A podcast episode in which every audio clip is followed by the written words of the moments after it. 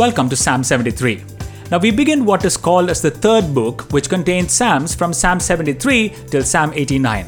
This apparently contains more Psalms from Asaph and fewer Psalms attributed to the sons of Korah and David himself.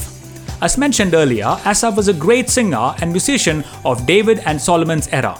In fact, 1 Chronicles 29 and 30 adds that Asaph was a prophet in his musical compositions. And we certainly have been blessed by a few of his psalms in the earlier study from the second book. Now, in this psalm, Asaph begins with the statement, God is good, and also ends with the same statement, God is good but he apparently struggles with things that are not so good, and this are in the in between verses. So he begins by saying God is good, he ends by saying God is good, but you see the psalmist struggling in the in between verses. Let's find out what his struggle is all about verses 1 to 3, he says, Truly God is good to Israel, to such as are pure in heart. But as for me, my feet had almost stumbled. My steps had nearly slipped, for I was envious of the boastful when I saw the prosperity of the wicked. You see, Asaph got the basic premise right God is good. But, but, when he pondered the success of the wicked and the sorrow of the righteous, he began to falter in faith. It's like saying, God, I know you are good. You are good to those who are pure in heart, and that's the truth. Yes, God is good. But Look, I'm also disturbed by another truth that I see around, and that is the prosperity of the wicked. In other words, how is it that the wicked and the boastful are prosperous? They sure aren't pure in heart. What then is the good in being good? If the wicked enjoy prosperity too, what is the reward for being godly? Shouldn't the plans of the wicked flounder and perish if God is in control? Shouldn't they be punished? And if you read from verses 4 to 9, Asaph goes on to describe the good life that the wicked are enjoying as compared to the godly who are struggling with their life. He says, Oh, there is no pain in their death. They are not in trouble as other men. They have more than their heart could ever wish. In fact, in verses 13, he kind of expresses remorse over his pure heart and clean hands. And he says, I surely followed this path in vain. O Lord, I have truly kept my heart pure and my hands clean in vain. Now, may I say this? This is not just Asaph's problem, this is my problem too. This is all of our problem. Haven't we all been envious of people, people of the world, people around us? Well, just look at your neighbor. He perhaps has better house, better car, better education, and so on and so forth, and he is not bound by the rules of conduct as we are as the children of God. Yes, we cannot take bribes, we cannot digress to dishonest means, but he can, and because he can, he seems to be doing good instead of being caught and punished for his dishonesty. Well, is there any point in keeping my heart pure and my hands clean? Now, this is a big problem, I must admit, for all of us. Believe me, all of us are prone to fall into this trap, and it is indeed a trap that many fall into. But why does this problem occur? Why does this problem occur? First, I think this problem arises the moment we start to walk by sight.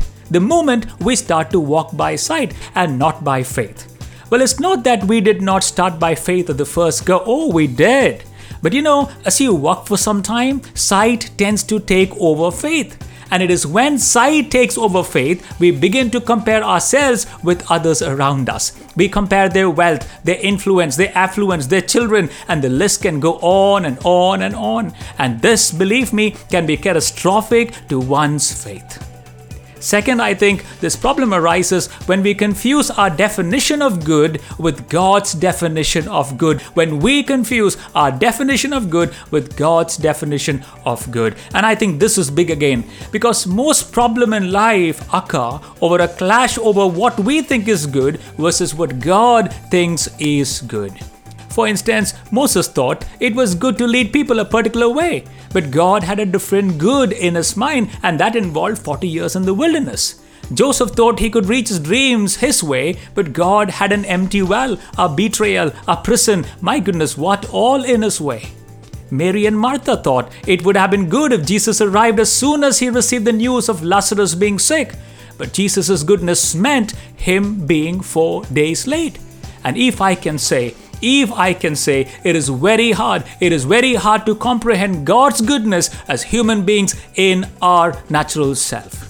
Even Eve could not make sense why a good God would withhold good from her by forbidding her from eating of the tree of knowledge. And perhaps I may say the only way the only way to reconcile this is to do as Asaph did, and that is to enter into the presence of God. To enter into the presence of God and to start looking at things from God's viewpoint and to understand that there is a truth that goes beyond what we see with our natural eyes. It is only then, it is only then we will be able to see that the wicked is truly placed on slippery ground. They are building well, they're building strong, but they're building it on slippery slope. You see, the important thing is not about what we own, but who owns us. And Asaph quickly realizes that he's owned by God. God is his friend, and therefore he needed nothing. He had more than the wicked, and what he had would last forever. For God would hold him, for God would guide him, strengthen him, satisfy his spiritual desires, and one day take him to be with him. And therefore he says in verse 25, Who have I in heaven but you, O God? And there is none, there is none upon earth that I desire besides you. What a beautiful way. What a beautiful way to end one's confusion by strengthening our hope and faith in the one who has called us and to fix our eyes on God and to get his eternal perspective. You see, this difficulty is bound to come, not just to me, but to all of us, especially when we drift to walk by side and when we confuse God's definition of goodness to ours. But remember, the only way to get back, the only turnaround is to take time to worship God and get our spiritual vision refocused on God. May I ask, are you someone who has been caught in this trap? You've been in ministry serving God for long, and now when you look back, you're like, what did I gain? Look at those around me. Was it really all it's worth? I heard a story of a man who had served as a missionary in a foreign land for long, long years, and now the time had come for him to return. Upon reaching his homeland at the port, he saw a group of people waiting with flowers to welcome him. He was so delighted. At last, I had few who had come to receive me, and his heart was so excited. But upon deboarding from the ship, he realized that those people were waiting for someone else, and his heart surely sank. But God reminded him and said, Son, you haven't come home yet. Son, you haven't come home yet. The only turnaround for us is to enter into God's presence and see things from God's perspective, to see things from heavenly perspective. Shall we pray? Lord, this is a danger I can fall into any time. I can slip into walking by sight and begin to compare myself with others. I can lose sight of God's goodness too. However, would you help me, dear Lord, to remain in your presence and in worship and in your word daily, that I get to see things from eternal perspective. And this I ask in Jesus' name, Amen.